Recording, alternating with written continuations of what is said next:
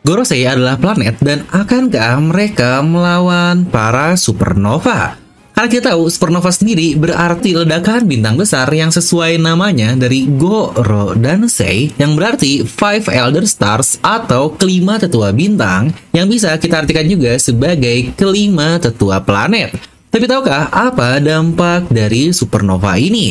Dia dapat menimbulkan kehancuran total pada objek yang berada di jarak 100 tahun cahaya. Ya apakah cukup terdengar familiar jika kita hubungkan semua itu terhadap One Piece? Para supernova akan membawa kehancuran terhadap berbagai hal yang disembunyikan oleh pemerintahan dunia, terutama Void Century atau 100 tahun yang hilang serta apa juga hubungan Gorosei dengan Sangat, Nika, Imu, dan Kurohige. Nah, Garci Placer sebelum kita membahas teori yang sangat-sangat dalam sekali AK Mega Teori, Skui bantu Develomi ke 200 ribu subscriber, jadi jangan pelit-pelit untuk sabre. Serta pastikan kalian juga tonton video sampai habis ya, agar tidak ada informasi yang miss dan juga setengah-setengah, karena One Piece itu tidak masuk akal, tapi akal bisa masuk.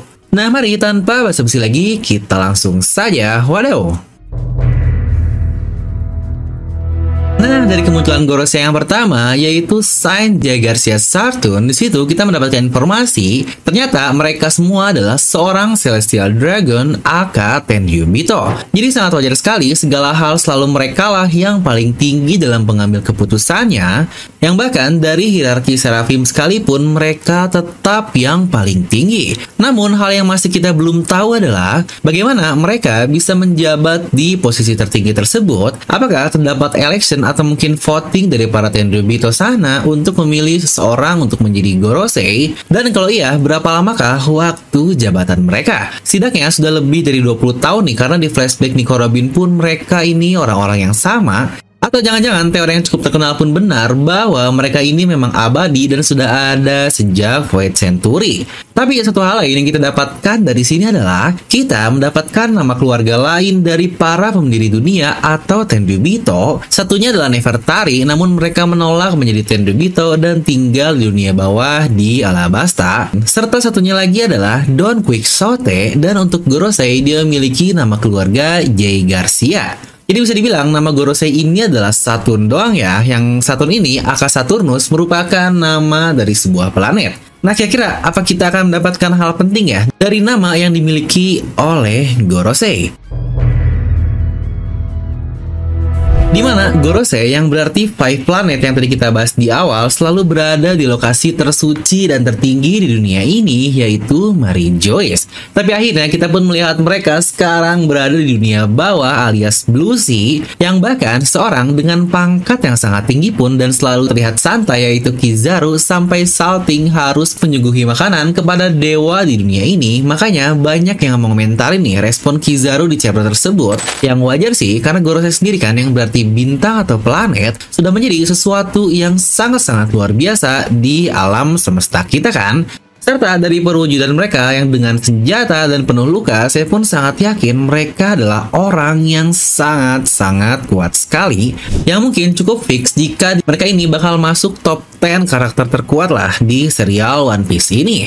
Nah ini pula yang menurut saya menarik, kita tahu ada 8 planet kan yang mengelilingi matahari, yang awalnya ada 9 dengan Pluto, tapi belum lama Pluto dihilangkan karena tidak termasuk ke dalam klasifikasi planet. Nah tapi karena Oda sudah mengonsep One Piece jauh sebelum Pluto didiskualifikasi atau dihilangkan dari jenis planet, makanya nama Pluto pun masih ada di serial ini. Tetapi selain nama planet tadi, nama-nama itu pun diambil dari dewa-dewa Romanian yang juga diambil dari dewa Yunani yang tentu saja kalian pasti sudah bisa menebaknya. Di mana tiga planet terujung adalah Pluto, Neptunus, dan Uranus. Yang benar itu semua adalah nama-nama dari Ancient Weapon di serial ini. Pluto sebagai Pluton yang juga dikenal sebagai God of Underworld yang cocok dia berada di bawah tanah dari warna kuning. Lalu juga ada Neptunus yang dikenal juga dengan nama Poseidon, God of the Ocean, yang cocok dengan Sirahoshi, dan yang terakhir adalah Uranus. Memang masih belum banyak nih informasi yang kita dapatkan, tapi kemungkinan dia berhubungan dengan langit, toh Uranus adalah God of the Skies yang kemungkinan akan ada hubungan dengan senjata yang menghancurkan negeri Lulusia. Tapi kenapa kok kita malah jadi kayak belajar planet di SD lalu?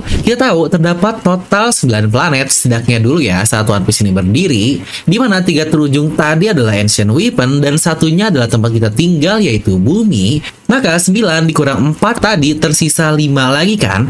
Dari itulah Gorosei yang berjumlah 5 atau salah satunya kita pun tahu dia bernama Saturnus. Atau jika kita urutkan di terujung ada Saturnus, Jupiter, Mars, Venus, dan Merkurius. Yang makanya di awal saya bilang Gorosei ini, di mana sei ini dalam kanji Jepang bisa berarti cukup banyak, bisa berarti bintang, planet, dan bahkan satelit. Yang jika dipikir-pikir, Oda berarti telah merencanakannya sejak kemunculan awal sekali dari Gorosei di chapter 233 yang rilis 2002 lalu.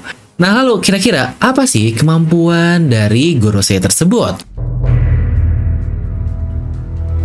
Di mana jika kita lihat dari sifat mereka, kita akan coba prediksikan kemampuan mereka dari dua referensi yang Oda ambil. Di mana untuk tiga ancient weapon tadi sudah cukup sesuai lah dan selanjutnya akan masuk ke Saturnus di mana dia adalah God of Saturn atau dalam kata lain God of Time. Untuk Jupiter dia adalah Zeus di Yunani dan dia disebut sebagai God of Thunder. Mars adalah God of War dan Venus adalah Goddess of Love. Dan yang terakhir adalah Mercury atau Hermes di Yunani dia adalah God of Messenger atau God of Trickery. Di mana dari referensinya saja bisa kita lihat mereka memiliki kemampuan God, aka dewa yang dihubungkan dengan para Gorosei ini, tapi bukan berarti kemampuannya harus sama seperti dewa yang kita hubungkan tadi dan yang lain-lain karena menurut saya ini juga cukup kurang masuk akal karena untuk God of Thunder lebih cocok untuk Enel dan Goddess of Love jelaslah ini tante kita yaitu Buah Hancok. Jadi saya lebih merasa kemampuan tadi berhubungannya dengan role mereka di Gorosei saja.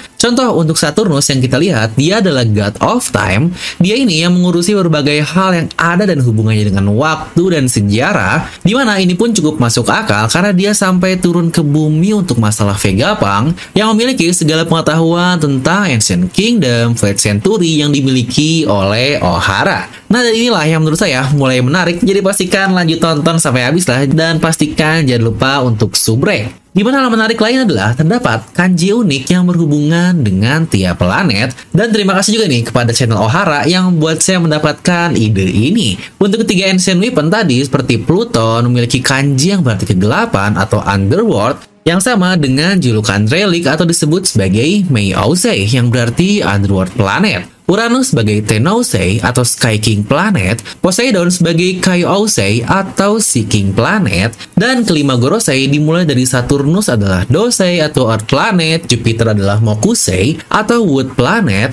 Mars adalah Kasei atau Fire Planet, dan Venus adalah Kinsei atau Metal Planet, dan terakhir adalah Merkurius atau Suisei yang berarti Water Planet. Ya, kalian pasti bakal langsung ngeh kalau kanji yang digunakannya sama dengan sebutan five element yang sering dijadikan bahan referensi di serial-serial lain. Di mana kanji-kanji ini pula digunakan dalam penamaan hari di kalender Jepang yang kalian bakal melihat lima dari ketujuh hari tersebut menggunakan kanji yang sama persis dengan kelima planet yang tadi saya sebutkan.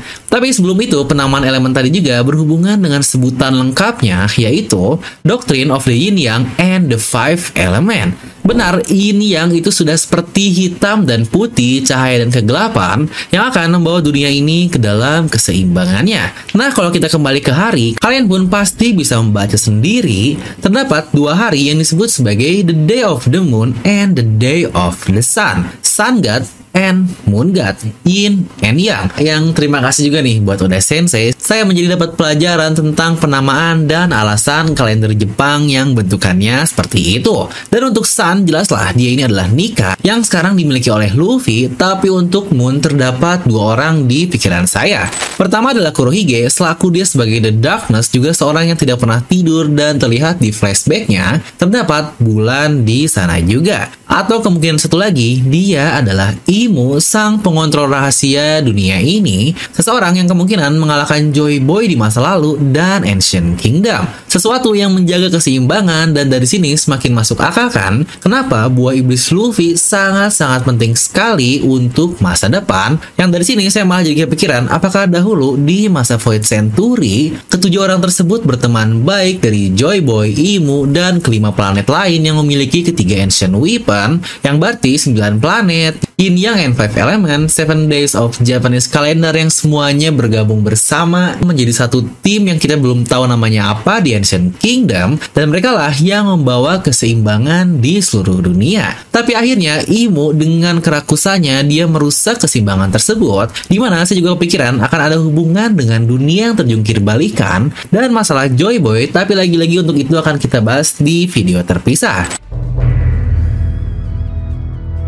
Nah, dan bagian terakhir adalah supernova yang kita bahas di awal tadi. Kita semua sudah tahu betapa pentingnya dan seberapa signifikan Luffy terhadap dunia ini, tapi kita juga tahu terdapat sesuatu yang disebut sebagai Eleven Supernova. Yang bukankah dengan adanya hubungan planet atau bintang ini, bukankah semuanya semakin masuk akal? Karena tahukah kalian, Oda pada awalnya tidak pernah berencana atau berniat untuk membuat karakter-karakter supernova loh. Itu pun disuruh oleh editornya untuk buat karakter super karena sudah masuk ke penghujung Grand Line. Yang Oda sendiri pun pernah bilang awalnya dia merasa setengahnya bakal punah sebelum sampai ke New World.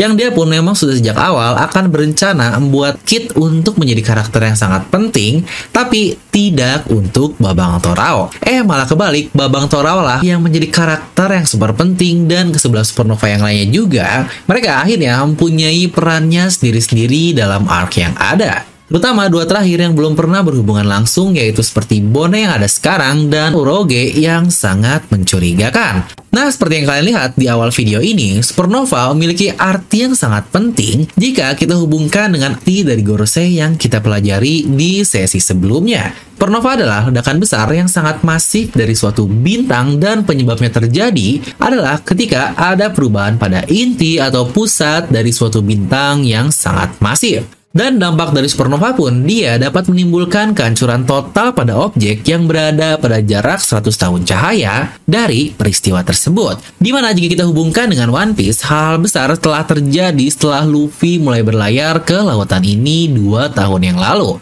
Ya lagi-lagi kita jangan ambil perspektif audiens kita sebagai pembaca ya.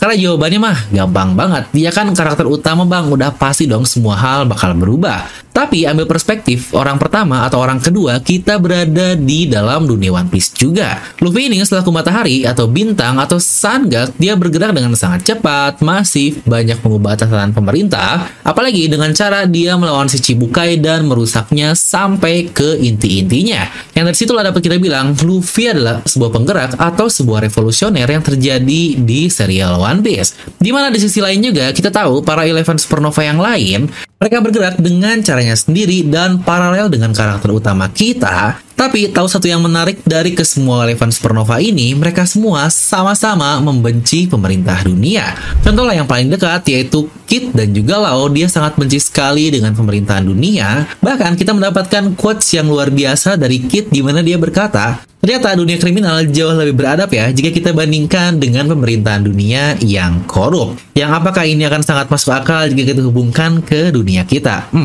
bahaya nih.